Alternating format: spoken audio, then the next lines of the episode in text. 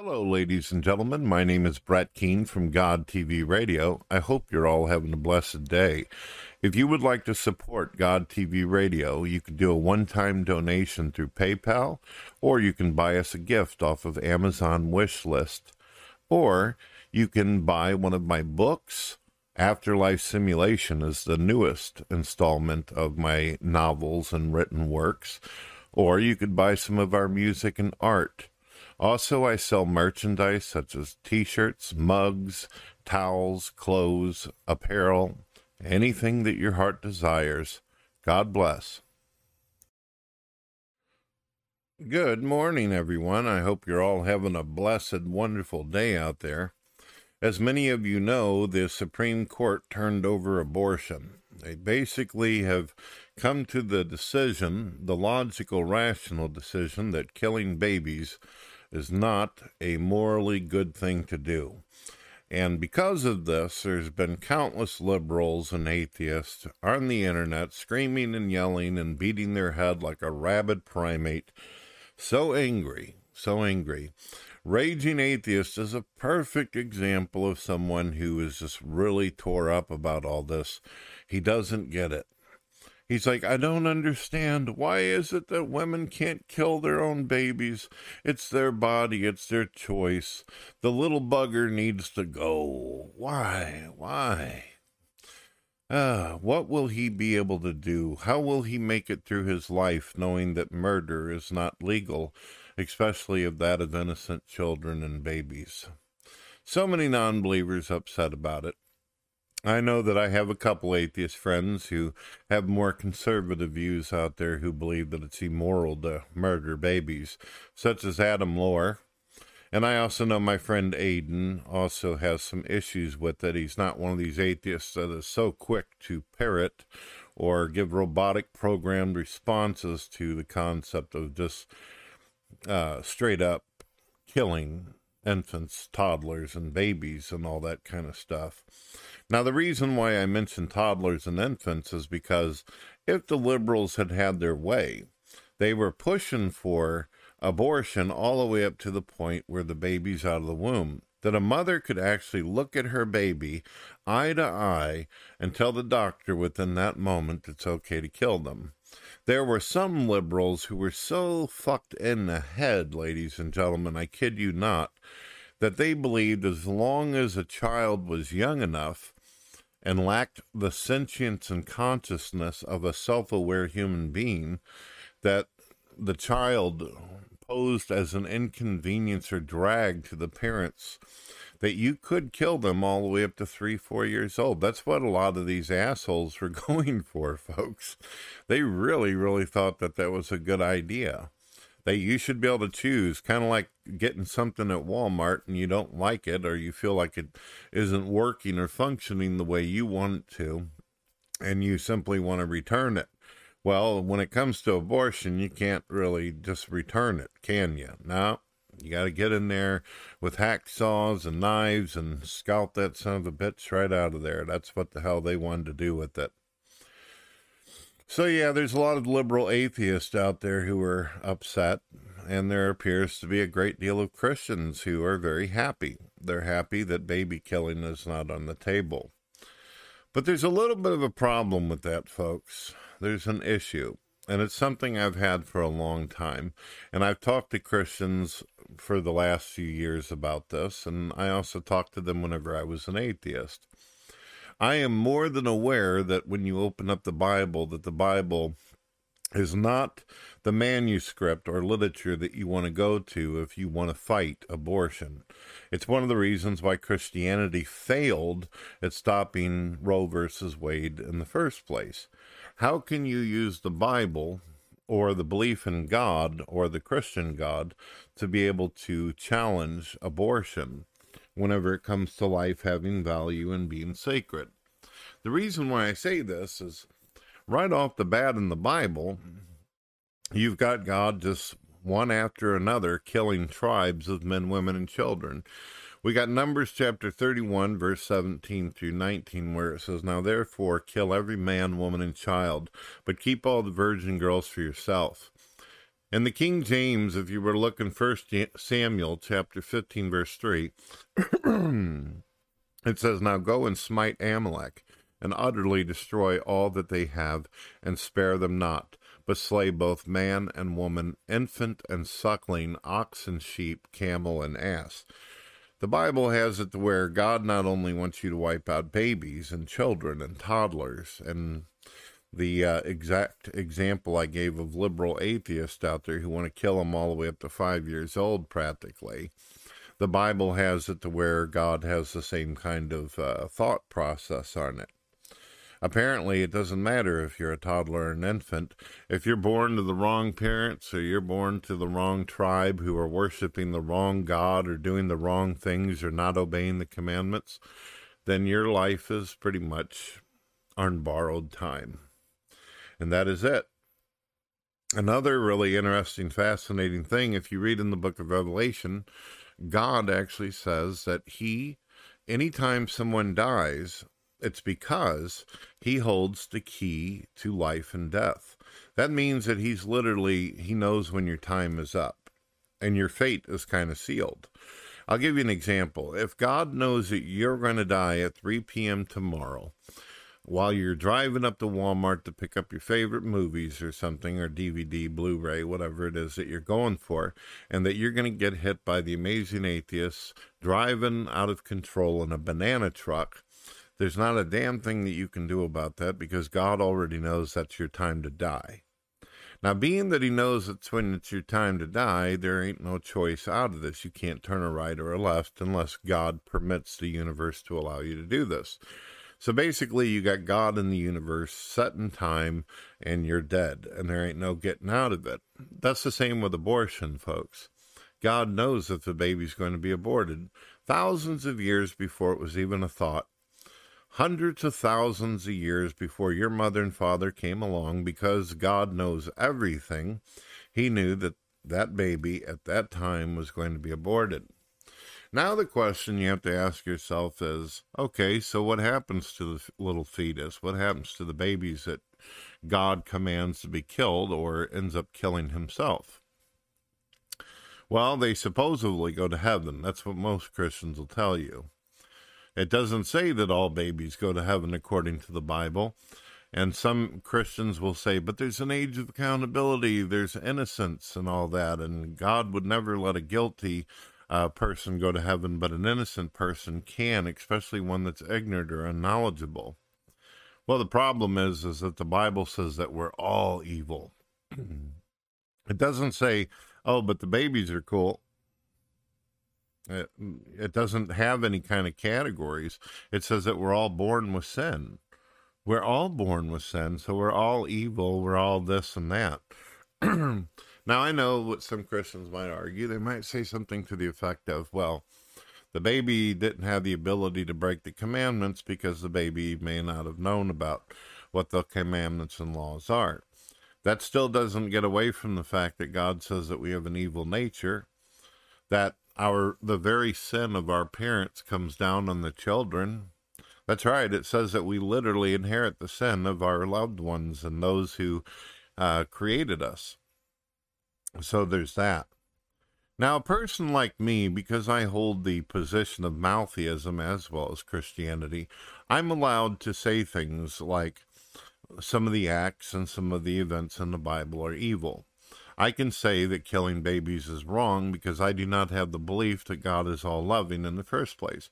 I believe that sometimes God gets a bee in his bonnet and just starts doing a killing spree. He goes straight up natural born killer.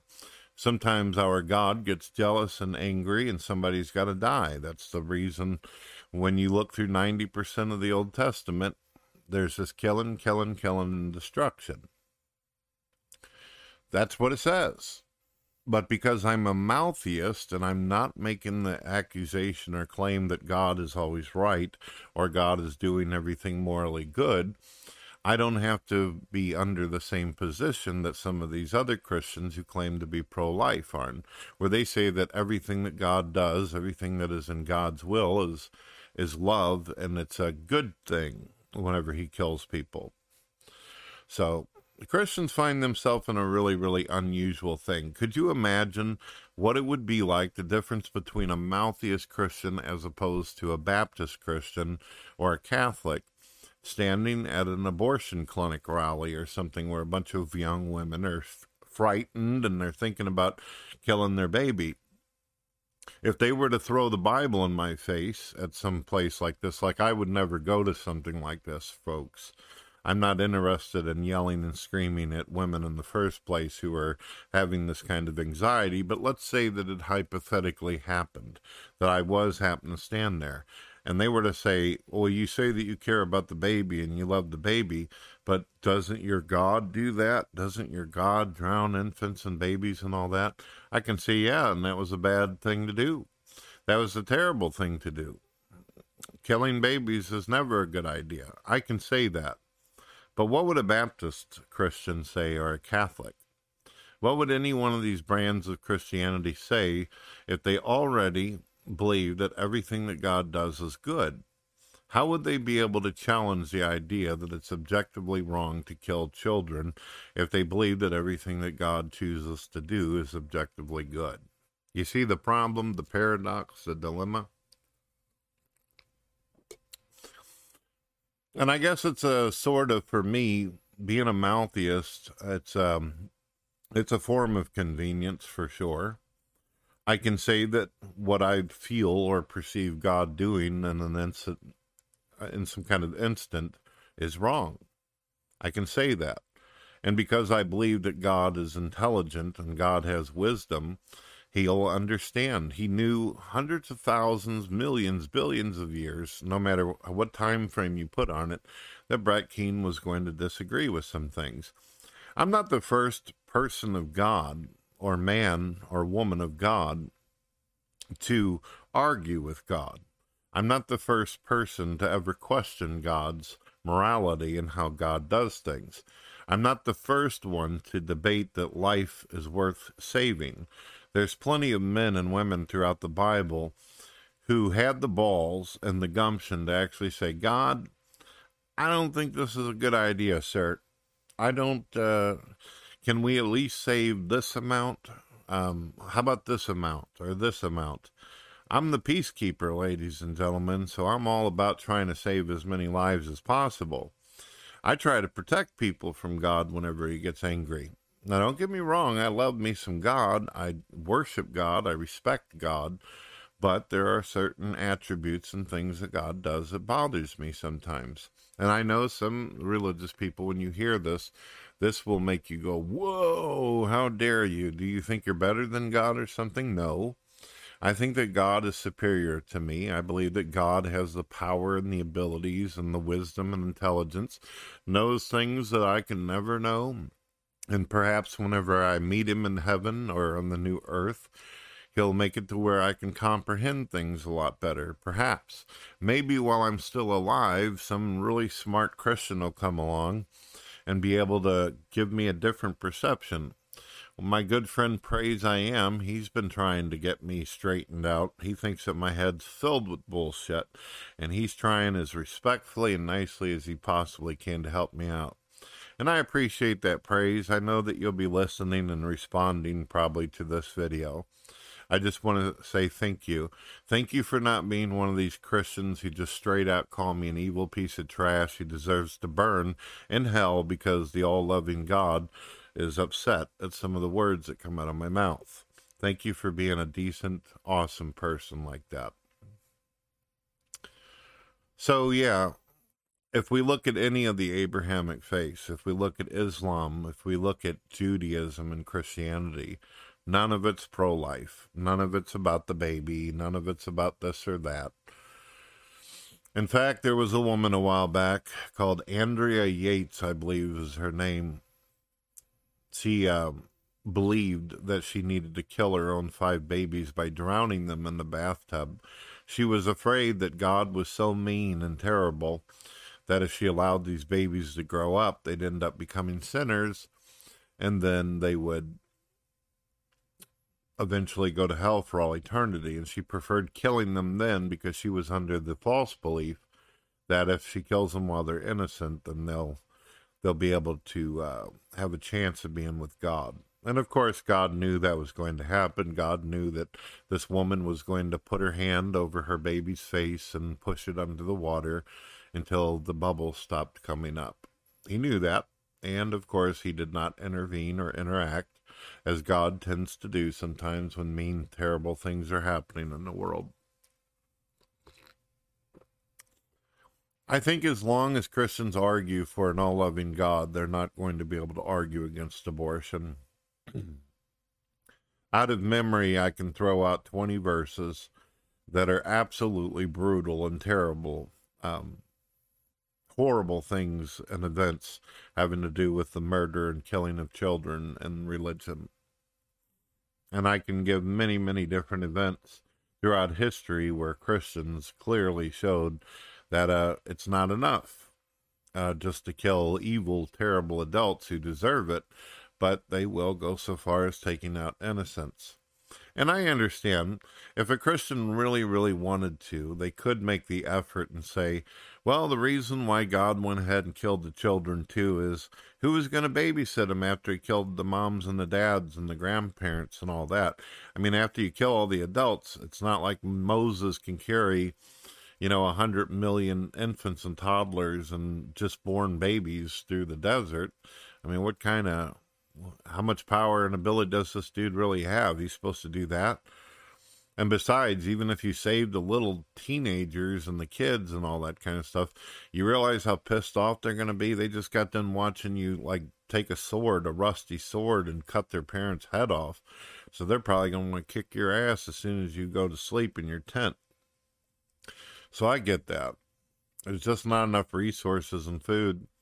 Most of these men in the Bible who were involved in the slaying of infants and toddlers, it makes it very clear that many of them didn't even have a whole lot of resources to begin with. They were living one day at a time, hunters and raiders and stuff like that. So even if they would have tried, they couldn't have because of the inconvenience of resources. But it doesn't really matter now, does it? Doesn't really matter. And even if they were to take some of these people alive and then take them with them, who they deemed as innocent, we would have all defined that as slavery because these people would have been taken um, against their will. Correct? Yeah. Yeah, so either way, you end up looking like an evil asshole at the end of the day. I suppose it's best not to even have war at all, not even to bother going in and invading other countries and killing people. It seems like a really stupid idea all the way around, even though every year we seem to find new justifications and excuses to do it. Hmm. I have met many Christian women out there who've actually told me um, I'm not going to mention any names, but they said that before they had babies, they prayed to God that God not allow them to have a baby until that baby was ready to come into this world and end up being a good Christian. Because they didn't want their baby to be born into a world where the baby becomes homosexual or becomes um, a non believer or someone who doesn't hold to their beliefs because then they believe that the person would go to hell. There's women out there that have actually prayed to God, don't give me life. Don't give me a baby if you plan on burning it in hell later on down the road. Isn't that sad? And when these women told me this, they they had a smile on their face. As though that was really an awesome, incredible thing that they told me. I find it um, devastating that they say things like God is all loving, yet they're praying to God to kill a baby before it reaches the gates of hell. Well, it is what it is. Well, if anybody out there thinks I'm a dumbass uh, Mr. Potato Head like person, feel free to uh, refute me, debunk me, make videos. You can post them in my comments, the link to your video. If you're a Christian or an atheist and you think that I'm absolutely fucking terrible and that I need to be refuted, I'm listening. I'm always listening. I'm always paying attention. So far, a lot of people haven't done very good at uh, trying to debunk me. Some of you haven't even made the effort, and I can understand why. My videos are rough, aren't they? They're hardcore. All right. God bless.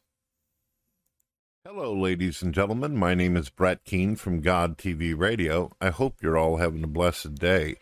If you would like to support God TV Radio, you can do a one time donation through PayPal, or you can buy us a gift off of Amazon wish list, or you can buy one of my books.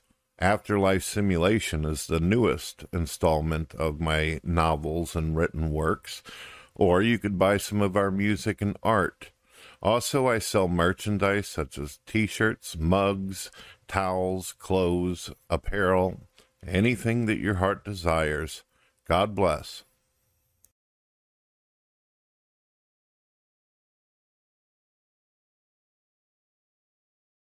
Hello, ladies and gentlemen. My name is Brett Keane from God TV Radio. I hope you're all having a blessed day. If you would like to support God TV Radio, you can do a one time donation through PayPal, or you can buy us a gift off of Amazon wish list, or you can buy one of my books. Afterlife Simulation is the newest installment of my novels and written works, or you could buy some of our music and art. Also, I sell merchandise such as t shirts, mugs, towels, clothes, apparel, anything that your heart desires. God bless. Good afternoon, everyone. I hope you're all having a blessed day out there. Let me ask you all a question, if you don't mind. Does Satan believe in Jesus Christ? Does Satan know that Jesus Christ was crucified on the cross and resurrected three days later? Does he acknowledge all of the things that Christians claim that they believe in? And if it's true that he acknowledges because he, according to the Bible, was there, actually seen Jesus do it, seen the miracles that Jesus did, um, knows that Jesus exists, does not deny the existence of Jesus Christ like some of these non believers do out here, wouldn't that technically mean that he would receive salvation and eternal life? That's if we were to go with what a lot of Christians talk about nowadays.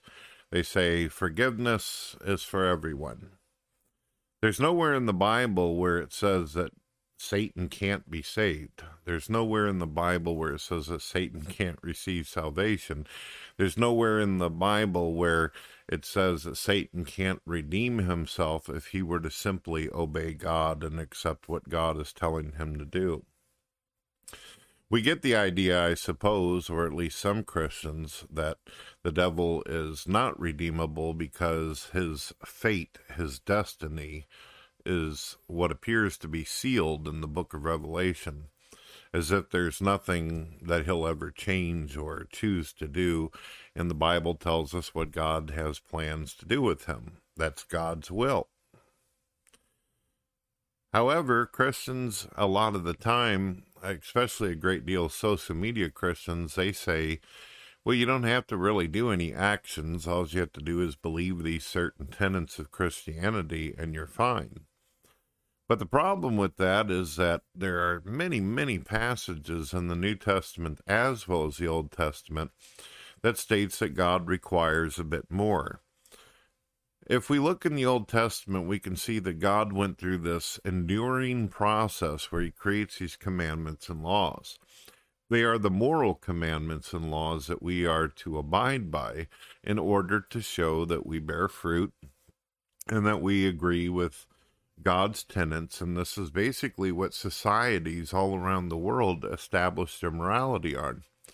But now a lot of complacent Christians are stating, ah, we're not under the commandments and laws. We're saved by what is referred to as greasy grace. We can simply do whatever we want all day, and as long as we accept Jesus Christ into our heart, we're going to get away with it. And that's one of the reasons why we've ran into these incoherent, inconsistent arguments from some Christians that Adolf Hitler could go around, kill six million Jews by throwing them into a furnace, and they're all going to go to hell because they don't accept Jesus Christ. But Adolf Hitler, if at the end of his life, right before he was bombed into oblivion, If he accepted Jesus Christ in the last five minutes, he gets to go to heaven, as were six million Jews who believed in God, but they may have not accepted the New Testament. They're screwed. That doesn't seem very fair. That doesn't seem very just whatsoever. I would say 100% of the men of the Old Testament were not aware of Jesus Christ because Jesus Christ wasn't even born yet, although a few of them predicted his coming. They never met him personally. Unless, of course, you're a Trinitarian and you believe that Jesus is God, but they didn't ever get to see him in his biological manifestation that the disciples got to, or even Paul. So it's all very nitty gritty, confusing, and God says He's not the author of confusion. Yet there are so many complacent Christians out there who argue all these things, such as, by grace alone, you're going to be saved. The problem is, is that the Bible doesn't exactly agree with that very narrow terminology that some of these Christians come up with. And I know I'm going to lose subscribers, and there's going to be Christians who are going to call me an atheist or the Antichrist simply for blowing the cobwebs off my Bible and reading directly out of it on what the passages say, as opposed to going to their favorite uh, Christian preacher who tickles their ears just like a Pharisee. And I'm not saying that any Christian out there who believes this way, that you're a Pharisee or you're evil or you're like leading the blind or something while being blind yourself. No, no, no. I'm not saying any of that. I can be friends with anybody out there, even if you're an atheist. So it is what it is. But let's get into some biblical stuff, shall we? Revelation 22 14, the very end of the book where do you go from there once you're at the end, right? It says, Blessed are they that do his commandments, that they may have the right to the tree of life. The Bible's telling you that you got to keep the commandments. Did you know that in Psalms 5 5, it says, God hates all workers of iniquity? It doesn't say love the sin, but hate the sin. You know, hate the sin, but love the sinner, or any of that nonsense or cliche stuff you see on a, a license plate or a bumper sticker. Some Christian that has rarely ever read their Bible. It clearly says that if you don't uh, abide by the commandments, that you're in serious trouble. God actually hates you. But for some reason, there are Christians nowadays who think the commandments were just uh, some kind of kayfabe back in the Old Testament that don't mean anything anymore. Some of them will say, well, if you're a true Christian and you believe in God, then you'll be transformed in such a way that it'll make it to where, you know, by proxy, you'll do what you need to do and you'll bear the fruit and yada, yada, yada, yada, yada. But it clearly tells you that you're to follow the commandments. And following commandments means that you're doing action. It means that you're committing to work. It means that you're working for your salvation. It means that you're saying to God, I am going to behave this way and I'm going to do these certain things and I'm going to commit myself to be able to show my love not only for you, God, but also for my fellow man. So, why would Christians resort to this? Why would they say, oh, no, I'm not under commandments and law? Even though, if you look in the book of John and James, it says, if you love me, you'll keep my commandments forever. Why would they do that for? Why would they strike the idea of doing action, you know, such as what Jesus taught on the the the mound. He said uh, that you are to give to the hungry. You're supposed to give to those who are thirsty. You're supposed to help out the weak. You're supposed to do all these things. Was he just saying that just so he could hear his head rattle? I don't think so. It seems like Jesus was clearly telling us that we need to actually help each other. Love is actually an action. It's an, a verb. It's a, a concept that involves commitment and actually doing things. Any moron worth his salt can tell someone they love them, but where love is truly experienced because it's invisible, it's not something you can just clutch in your hands, is through the experience and actions of others. You know your mother loves you. If she tucks you in at night and you know, tells you that you're wonderful and lovely and all that, and she makes sure you're fed and have a roof over your head and all these kind of things. This is how you know that your mother loves you. If your mother says she loves you, but she doesn't do nothing, she doesn't go grocery shopping, she doesn't clean after you, she won't change the turds that come out of your ass whenever you poop in your diapers, well, then you know she doesn't love you very much. Okay? There's no love there because she doesn't show any action towards it. If you look in First Peter chapter 1 verse 17 it says the father who without partially judges according to each one's work.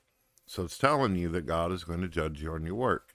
Revelation chapter 2 verse 23 I will give unto every one of you according to your works. Right there in the last book. You got all these verses. Revelation 20, 12, 13. And I saw the dead, small and great, stand before God, and the books were opened. And another book was opened, which is the book of life. And the dead were judged out of the, those things which were written in the books, according to their works.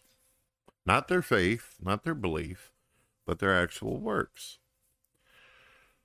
So, why do Christians tell people this? Why do preachers get up behind their podiums and tell people that works are not important, that Christianity is not a merit based system? Why do they say this for? They act like it's nasty or disgusting or gross to say that you actually have to do like Christ. I mean, that's the very definition of Christian, right? To do like Christ, be Christ like. Well, if Christ sees someone who's thirsty, he's going to give them drink, right? If they're hungry, well, it depends on what day it is, or what time it is, or what the mood is, I suppose, of God. Sometimes people do go on starving in the world. Sometimes people do go thirsty. Sometimes God depends on us to be his instrument and use the power and resources we have to help out others. I guess it really comes down to if we're having a bad day or a good day, or if we choose to use our free will for something positive, as opposed to playing Nintendo or sitting around eating Twinkies all day.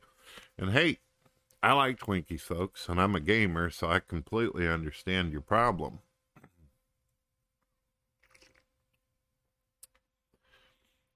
So, you will find that Christians sometimes contradict themselves, though.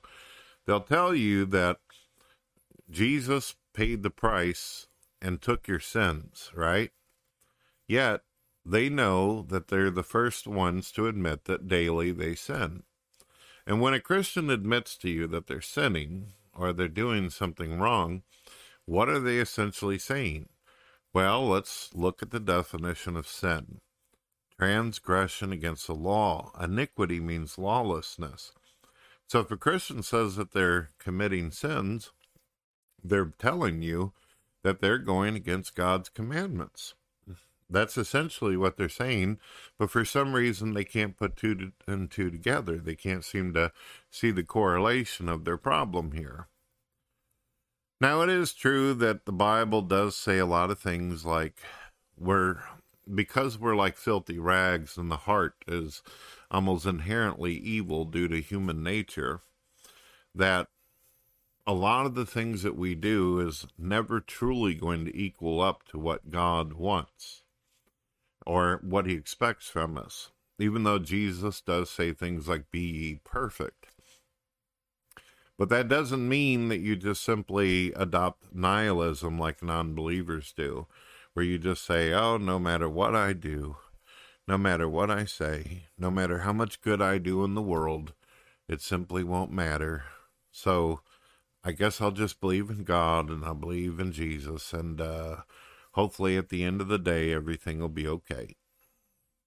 I wonder why Jesus says the way is narrow for. That seems to um, give you the impression or the idea that a whole lot of people out there, whether they claim to be Christian or not, are not going to get into heaven. I mean, if I if this world is anything like what I perceive it to be, then it's going to be a very lonely place in heaven, ladies and gentlemen. It really is. But there are some Christians out there who will tell you, they will actually say right to your face without even flinching, that a rapist, a murderer, child molesters, they can all get to heaven just simply by believing. Hmm. That's unusual, isn't it? God is willing to forgive a child molester and a rapist and a pedophile, providing they accept Jesus Christ. However, if you have an extremely charitable, loving, kind atheist or a person of a different faith, they're absolutely screwed. And the Christian usually doesn't stop there, does he or she? No, if you're the wrong kind of Christian, you're going to hell. If you're a Catholic, ah, don't even think about it.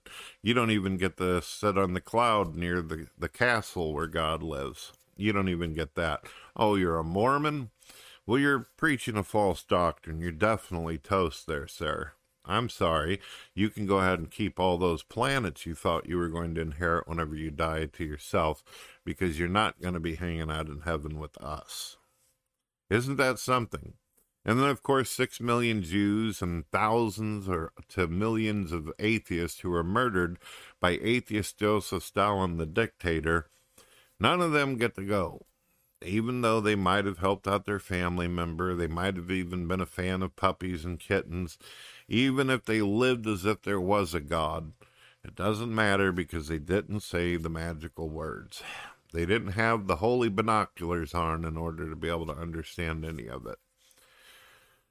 See, one of the things that scares me about some forms of Christianity that dwell and go down the rabbit hole into nihilism is that they find themselves in the same position a lot of nihilistic atheists find. What do atheists find themselves doing, ladies and gentlemen? They will tell you that life has no intrinsic meaning or purpose, that there's no true objective value to anything, including life itself. They can't even make an objective argument for what is wrong or right in this world because they don't believe that there is a higher authority. And because of that, they also don't believe that following this concept, that there's laws that they need to even bother with. Well, isn't that exactly what the Christian is doing? The Christian saying, well, there's no laws anymore. There's no rules. The only rule is to simply believe, to simply hold to that thought. Believe that Jesus loves you and everything will be fine. But is it? James chapter 2 verse 21 to 25 was not Abraham our father justified by works ye see then that a man is justified by works and not by faith only likewise was not Rahab the harlot also justified by works for as the body without the spirit is dead so faith without works is dead also James chapter 2 verse 17 says, Thus also faith by itself, if it does not have works, it's dead. James chapter 2 verse 14, What does it profit, my brethren, if someone says he has faith but does not have works? Can faith save him? James 1:22 Work out your own salvation with fear and trembling. That's in Philippians 2:12 and James 1:22 says be ye doers of the word and not hearers only deceiving your own selves. Corinthians chapter 11 verse 15 therefore it is no great thing if his ministers also transform themselves into ministers of righteousness whose end will be according to their works.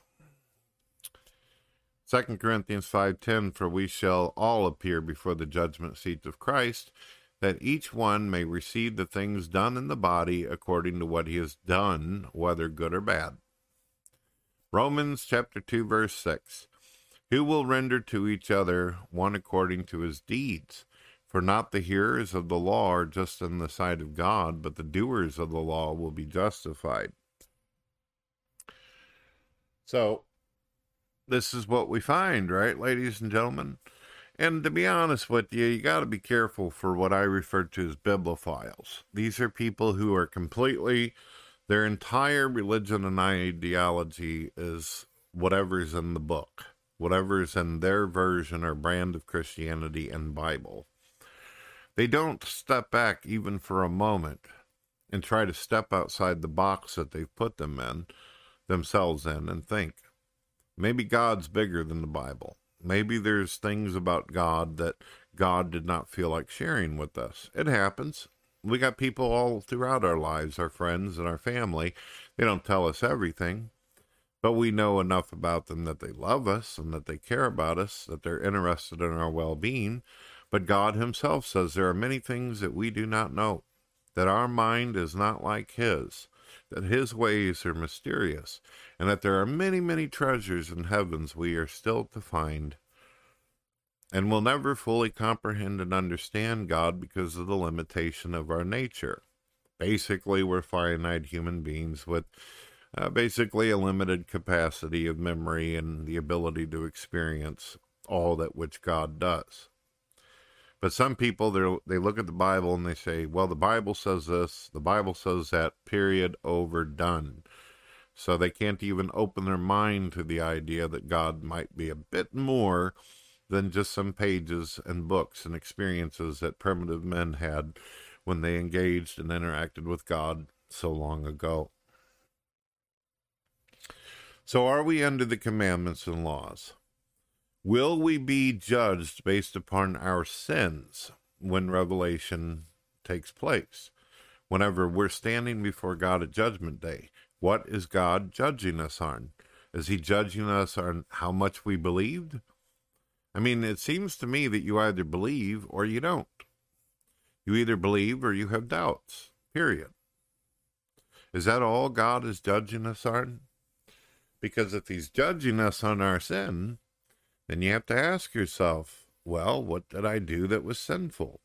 You disobeyed God. Many, many times. Some of you boast that you do so daily. So, what is it? And I know, I, I understand why some preachers actually do what they do. They know that if they put it all out there like what I just did, a lot of the Christians won't even want to go to church anymore. They won't want to sit there. They'd rather believe that everything comes easy to them. That's the nature of humanity, isn't it? We want everything to be easy and given to us. We want everything to be handed to us on a silver platter. If we find out that there's any effort involved and we're not getting paid to do it, we're like the hell with that. We don't even want to hear about it. And unfortunately, religion suffers from the same problem. People are always trying to find the easy way out. They're always trying to find a way to be able to get around things, find that loophole. Sure, there's some Christians out there you're going to probably be able to give me a couple verses and you're going to use those verses without reading the stuff above it or below it or correlating it with any other passages. And you're going to try to fight me tooth and nail on why it is you should be able to get away with murder and still somehow get to heaven. I get it. I understand. You don't want to you don't want things being any more challenging and difficult as they are. Matthew 19:17 Jesus says, "If you want to enter into life, keep my commandments." In the book of John, it says, If you love me, you'll keep my commandments forever. I could literally go on all day. In the Old Testament, whenever people broke the commandments or they continuously disobeyed God, we know what happened to those people. Apparently, God thought his commandments and laws were so important that he was willing to wipe out entire generations of people, men, women, and children, and he didn't stop there. Sometimes God was so angry by people disobeying him that he actually wiped out their pets and all their animals too. That's how seriously God took things. But you're going to have Christians out there who are going to tell you, ah, God changed his mind come the New Testament. He became a more compassionate, more decent deity. He became more restrained on all this. But that's not what the book of Revelation says. You wouldn't have any of these Christians out here thinking that there's a difference between the way God behaved in the Old Testament as opposed to the New Testament if they actually read it cover to cover. The God of the Bible is not changed. He still gets very irritated, very angry, and he expects us to make a commitment. So there is that. So my two theories is, ladies and gentlemen, that some Christians have never read the Bible in their life or they simply go along with the verses that they feel like they can twist. Cherry pick is what it is. Now, ultimately, ladies and gentlemen, when you stand before God at Judgment Day, obviously, God's going to have to really, really analyze and process your existence and your life. And it is ultimately up to Him what He chooses to do with your soul and your fate, no matter how much faith you had, no matter how many works you committed to. So, in that way, I suppose you could probably argue well, in the end, it's all up to God. But God's got this really unusual tone about him, doesn't he? He says, uh, There's nothing that you can do, there's nothing that you can say. The nature just is what it is. That's what's dictated. You know, one of the most oddest things that I think about Christianity and its definition, and I know I'm going to lose at least 100 subs over this one. But what was the big reason why Satan fell in the first place? What was the big reason, ladies and gentlemen, this is a retortive question. Satan wanted to be like God. And what is the very definition of Christian? To be Christ like. Well, if Christ, Jesus, is God, then apparently, whenever a person says they're a Christian, they're defining themselves as being like God. Is it no wonder that there's actually a psychological term out there for people who believe that they are God or even greater. Isn't that unusual? It's called the God complex. Interestingly enough, and yes, atheists and Christians, for some reason, every time they whittle down their ideologies, it always ends up coming out to moral bankruptcy and absolute nihilism. I think we got to be careful with that, folks. Just saying. Hello, ladies and gentlemen. My name is Brett Keane from God TV Radio. I hope you're all having a blessed day. If you would like to support God TV Radio, you can do a one time donation through PayPal, or you can buy us a gift off of Amazon wish list, or you can buy one of my books. Afterlife Simulation is the newest installment of my novels and written works, or you could buy some of our music and art. Also, I sell merchandise such as t shirts, mugs, towels, clothes, apparel, anything that your heart desires. God bless.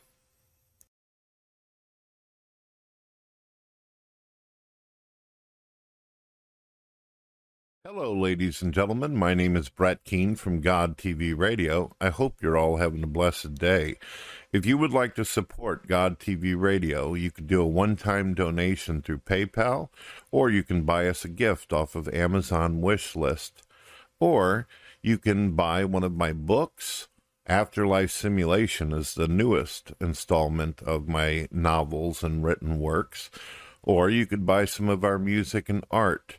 Also, I sell merchandise such as t shirts, mugs, towels, clothes, apparel, anything that your heart desires. God bless. Good morning, everyone. I hope you're all having a blessed day out there. One of the things that I enjoy looking at is videos on YouTube having to do with animals whenever they're introduced to their reflection for the first time in the mirror. There's a couple videos out there having to do with wildlife, such as lions, and then you've got gorillas and apes, where they're running around in whatever habitat that humans have put them in, and they've never seen a mirror in their life. They don't have an idea or even comprehend what the word reflection even means.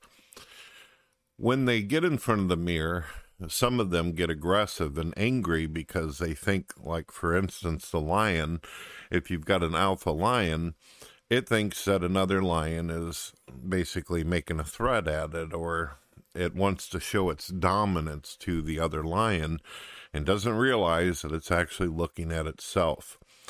It sometimes will run, sometimes it will claw at the mirror, uh, it will look around the mirror trying to see where the creature is. Unfortunately, some of these animals have actually charged the mirror, such as the gorilla and the ape, and they end up slamming into it. And this causes a lot of people who watch these type of videos to feel like it's cruel. it's indecent to put a device like this in front of an animal that doesn't know any better.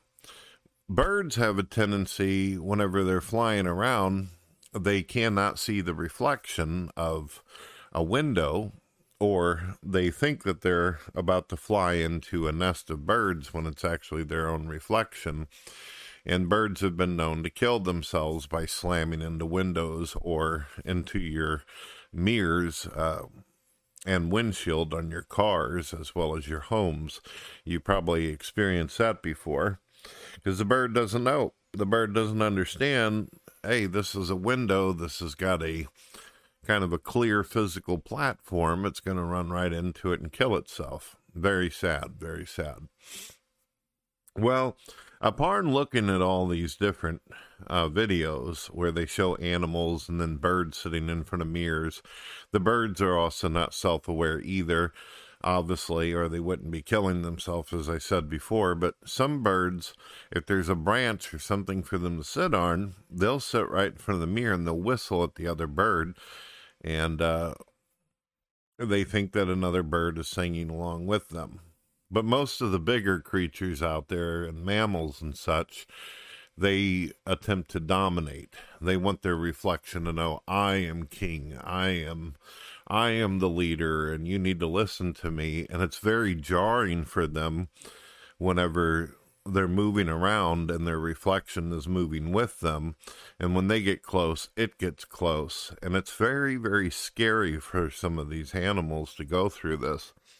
It's an unusual experiment, but it's something that's been done for years to try to understand the self awareness and what level of awareness a creature has whenever it looks at itself.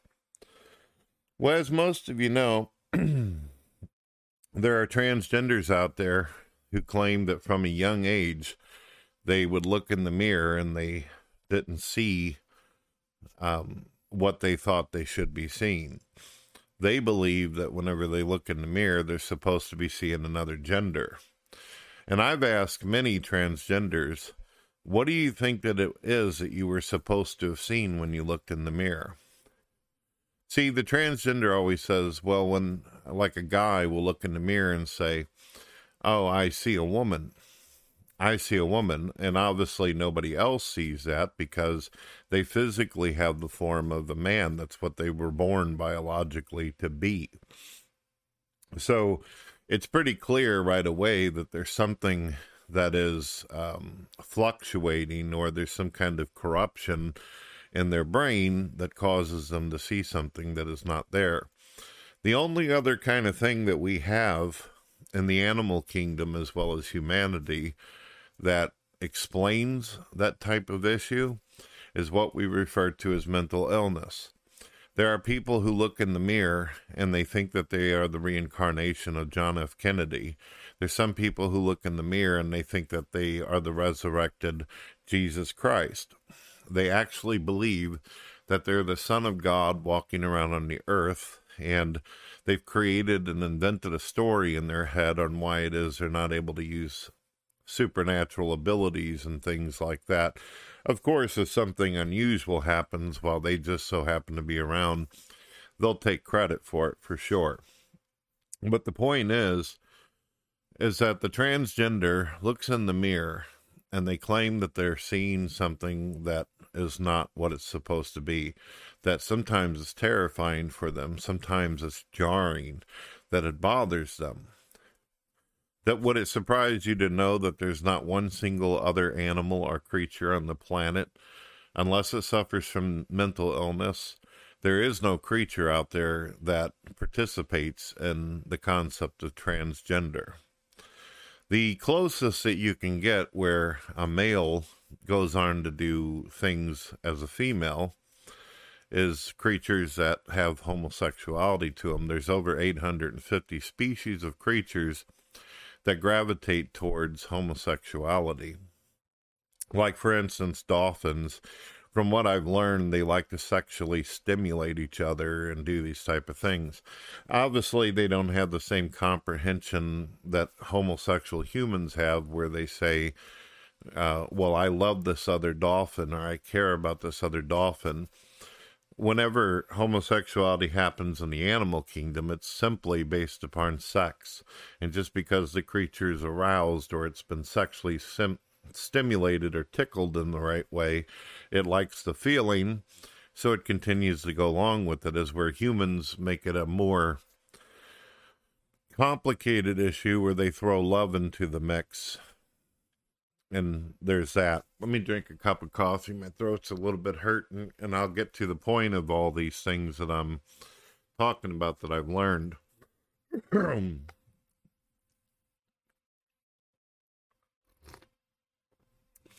I think that the reason why we have so many transgenders out there, ladies and gentlemen, is because of outside influences. I've learned that babies and toddlers, they don't know until they're at least four or five years old what a reflection is either. They're just as ignorant as any animal that's out in the wild. They don't know what it is they're looking at when they're in the mirror. The only way they get used to it is they see their mom or their dad come up behind them and lift them in the air and start playing with them and talking to them. They know when they look in the mirror what their mother and father looks like. Their brain has structured the environment um, as well as people that they've seen repeatedly. It becomes a program and like a routine, if that makes sense. Like when you were little and you looked in the mirror, you may not remember this, but there were probably many years or time that you spent looking in the mirror and not knowing that that's you um, because your brain has not uh, comprehended what it is you look like. Your eyes are set in such a peripheral type of way, you're not able to see yourself unless you have an external structure to look at that reflects what it is that you you appear to be. And this is very jarring for many children out there, even children that end up going straight whenever they get older. Whether you actually live out your biological born as a male thing or biological woman, there is that time, those years that are going by where you're trying to develop into your gender, that you're trying to develop into the person that you identify as. Like, for instance, a little girl will most likely end up becoming a, uh, taking upon the traits and the concepts of their mother and father. And if their mother and father sees that the child is having a hard time comprehending their own physicality or emotions and feelings, usually a mother and father will reinforce, You're beautiful. I love you. I care about you. And you're perfect just the way you are. But unfortunately, if you listen to a lot of these transgenders tell their sad stories and their testimonies about how they came to be the way they are, what is usually how the stories start? I just never felt accepted in society. My family never accepted me for who I was. And my family have always been very condemning or judgmental. You'll notice that a lot of transgenders have a great deal of hatred towards Christianity and religious beliefs. Um, they seem to strike out at the concept of God. They seem to strike out at uh, religion because religion plays an authority role in society. There's no way to get around that. The belief in God is everywhere. And they identify themselves as something different, and it completely contradicts and conflicts with how God created us. So they become angry at something that does not move that does not change from its views or idea. And they also get angry at the authority figures in their family, such as their moms and their dads and sisters and brothers. And then, of course, they become angry with the people at school because when people look at your physical being and your biological uh, anomaly that you have going on, uh, some kids can be very critical. A lot of kids, they bully other children because their identification and their development has been halted by abusive parents. So sometimes they take upon the abusive traits of their family and then they abuse little girls and boys when they're in school, calling them names, calling them things that uh, belittle the way they look, the way they sound, these type of things. We see this in society over and over. And now that we have social media, social media gives a lot of these kids out here the ability to be able to express themselves. And many of them do not even know how to express themselves properly. Everything is victim oriented. Did you notice that when you're listening and watching? Everything is, I've been treated like a victim all my life. I've been, you know, blah, blah, blah. I can't do this. I can't do that. And they always have this fatal error to the way they think. I can't do this because this person won't let me. I can't do this because I have this limitation or this problem.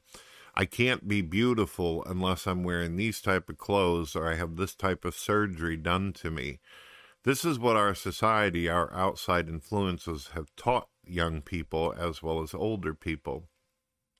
It has taught us that if you don't like the way you look, then simply cut yourself up, chop yourself up. In the last 20 years, we've started really noticing, especially on the internet, people coming out admitting that they cut themselves and they hurt themselves. They do harm to their own physical body. Why do they do that for? it? Why do they do these type of things to themselves? It's clearly not healthy. Why is it that a person would commit suicide, which, as most of you know, if you were to look at the stats of transgenders, right alongside homosexuals and atheists, they are the most inclined to kill themselves. Stats say that atheists and transgenders' suicide level is so high that it absolutely dwarfs Islam, Christianity, and all the religions out there as where Christianity teaches you to value your life and love people for who they are, the transgenders never learn to accept themselves or love even themselves, more or less love others. And my philosophy is if you can't even love yourself, you're not going to be capable of understanding what love means when you're sharing it with another. I mean, really, think about it. If you've never learned how to love, in the first place and see good qualities in he or she who is closest to you, such as yourself, how can you ever be able to put the, the burden of love or the feelings of love on someone else? And a lot of these transgenders, their idea, whenever they try to mimic the concept of love, to them, love is whenever someone agrees with you. And if they don't agree with you, then they must hate you. And that's the reason why you get the victim orientation. It's one of the reasons why you get the whole you people are trash, you people are garbage, you people are mean, your religion is terrible, because they don't feel like they're getting that um, that agreement and that support structure that they never had their entire life, that their parents failed to give them, or their religion that they were a part of did not give them. Or it's also their own problem. It's a mental issue. How many of us, whenever we were children, how many of us went to school or we heard a family member or a relation say something bad about the way we look or the way we behave or the way we talk? When you're a child, that's very hard to hear someone say that they're disappointed in you or you should do this or do that before you go out in public. Surely you've had your mom and dad tell you, you need to comb your hair. You need to put on different clothes. I can't, I'm not going to take you out in the public looking like that. Stop sounding this way. Talk this way. Maybe you're a boy who's got a lisp, and then you're going to have kids as well as your parents try to adjust the way you talk or do things. They try to program you so you'll fit into um, social structures and groups and communities and all this. Believe it or not, even though transgenders have the highest suicide rate of all times, shockingly, they have the smallest group. They have the smallest amount of people in a community out there. And the ones who do, they were growing for a couple years there. And then they went on to get surgeries, and thousands of them are literally detransitioning, which means that they go back to the original program of what they were biologically born to be. Thousands of them have changed their mind. Unfortunately, because they received all this major surgery done to their body and their genitals, they'll never be able to have children and they'll never be able to live like a normal woman or man ever again because they've made the mistake whenever they were going through a development process to cut themselves up or have someone do it for them. Yes, I do know transgenders who didn't have the financial gain or the money to be able to get surgeries that they felt they required and they mutilated themselves. Some of them accidentally killed themselves and others wounded themselves permanently. And of course, if you go to a professional, although the professional will get you through it with the least amount of pain, there will be a day where you go, My goodness, there used to be a point where I could have children, I could do things, but they can't now. The point is, ladies and gentlemen, when I speak of the mirror and the reflection, there comes a time in our developmental phase where we will all look in the mirror and we're not going to like what we see. Not every little girl and little boy looks in the mirror and says to themselves, I'm happy with the way I look and talk. Unfortunately, when we're little, we're awkward, we're silly, we get acne, we get strange abrasions on our body. Our body feels like a volcano ready to erupt, especially when our hormones are starting to kick in. We want so badly to fit in and want people to accept us. And we hope that they'll accept us not just for our physicality, but what's going on inside. But unfortunately, not only should we improve who we are physically, but we need to improve our ability to express ourselves and articulate. And unfortunately, the transgender group and community, they are one of the small groups in human society that has not learned how to do this properly. And that is the reason why they're so angry, they're so frustrated, and they constantly are pushing this political agenda. They want basically what they see in the reflection to become their reality. But sadly, it's not just their own physicality that they want to change, they want to change you. They want to change the environment. They want to change everything because they don't want to be reminded of what it is that they actually are. And that's why they behave so stressing and anger and aggravation and blah blah blah. They don't even like it whenever you question them or you want to get to know them and understand where they're coming from because that means they have to go back into the past and remind you of what it was that they used to be once considered. That very thing that they hate, which is themselves. And that's why it's so difficult to be able to have a conversation with them. One of the questions I used to ask a long time ago, and I notice other YouTubers are asking the same question now, such as Tom Walsh. When speaking to a transgender, I said, "What it is? What is it that you think that you've seen? If you could draw a picture, or you could describe for me what it is, that, like a guy looking in the mirror and you see a woman. What is a woman?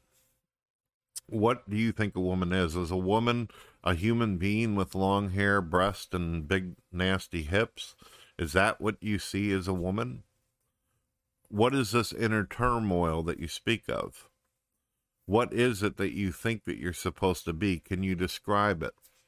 At the end of the day, you're going to find out that the transgender doesn't even know what a woman's supposed to be, nor do they know what a man is supposed to be because they don't have the programming and the coordination to even understand either side. As where a male, such as myself, even though I was very critical of my reflection and critical of how I talked and how I did things growing up, sooner or later I got along with the program and the routine and I understood this is who I am, this is what I'm about and no matter how much surgery I do, I'm always going to be Brett Keane. I can write crap out on paper. I can go and get some legal documentation that says my name's really Butthole. But in the end, I'm always going to know inside who I am. I'm going to realize that the true reality is what's happening on the outside of the mirror, not what it is, whatever disturbing thoughts I have about myself or this and it is considered a mental condition. The reason why people usually get labeled with mental illness is because something is happening to them that is not normal, that society accepts, that society deems as true. When a person starts thinking that they're an alien or from a different planet or they're a resurrected dead person or something, there's a lot of obviously things miswiring that's going on in their brains. And I think a lot of it is because of the way society does things. I think it's because of social media, television, and I also think it's abuse from parents. And even if parents are good people who are raising their kid right, a lot of those type of same parents also have history of when they used to be bad kids themselves doing drugs and doing alcohol and doing other type of things that unfortunately altered their genetics and that's why we have a lot of the messed up kids that we have now you know when you go out and you buy any of this drugs or do things especially over the counter stuff it all tells you there's going to be side effects. It all tells you there's going to be some problems. It all tells you that this can really cause some disruption. I'm fully aware that when I go to buy me a pack of cigarettes, they have um, warnings right on the side of the cigarettes to tell you this is going to cause this, this, this, and that, and most likely it's going to kill your ass. we all know that. We all know the warning signs. And unfortunately, the sins of the father do come down on the children. Sins of the parents do come down on the children. If you wrecked your life when you were a child and then sooner or later got yourself straightened out and you decide to make a family, all the drugs and alcohol that you ever put in your body is now going to be in your um, gene pool. Period. There ain't no way around it. All right as far as uh, I guess I'll finish it with this.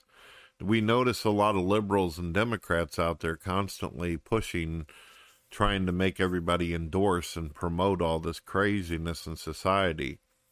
I'm going to say the same thing I've been saying for the past couple years. I don't think the Democrats or liberals give a damn about women's choices or how we should do our bodies or anything like that.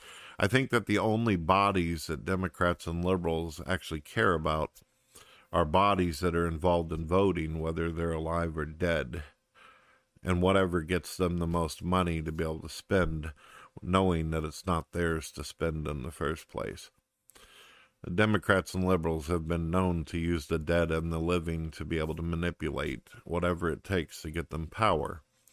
And they had already known that they lost the conservatives, they lost anybody of any other political climate, so now they're going after people who are easily manipulated, people who already hate themselves, people who already feel misrepresented, basically people who are convinced they're victims in society. That's the best way to do it, then, right?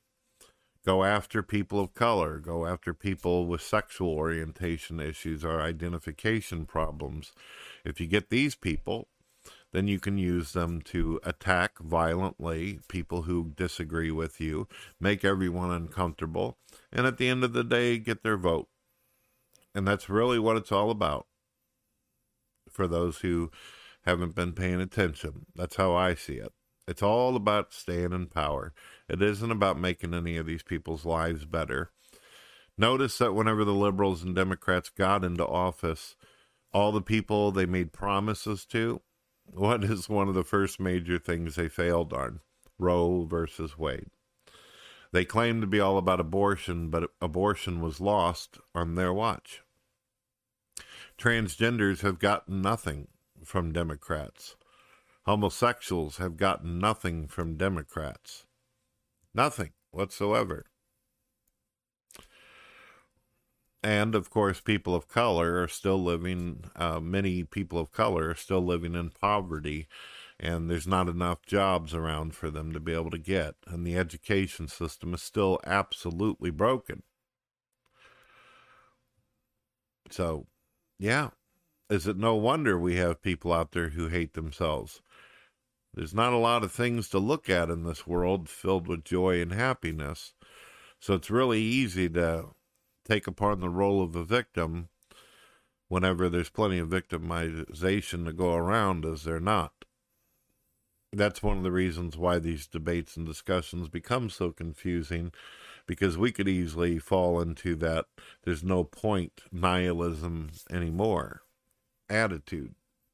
All right, ladies and gentlemen, I hope you enjoyed my video. Leave some comments. Tell me what your thoughts are on all this, um, your views. Hopefully, my thoughts and my ideas and my theories do not get me canceled on YouTube. You'll notice a lot of liberals talk about how invested they are in the free speech. Unless you disagree with them, then all of a sudden it becomes a different kind of speech, it becomes hate speech or violent speech. I'm just having some thoughts and ideas, folks, and I'm more than open minded to hear what you all think. God bless. Hello, ladies and gentlemen. My name is Brett Keane from God TV Radio. I hope you're all having a blessed day.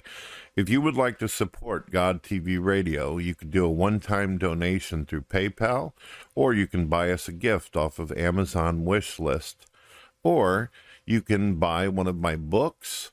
Afterlife Simulation is the newest installment of my novels and written works, or you could buy some of our music and art. Also, I sell merchandise such as t shirts, mugs, towels, clothes, apparel, anything that your heart desires. God bless.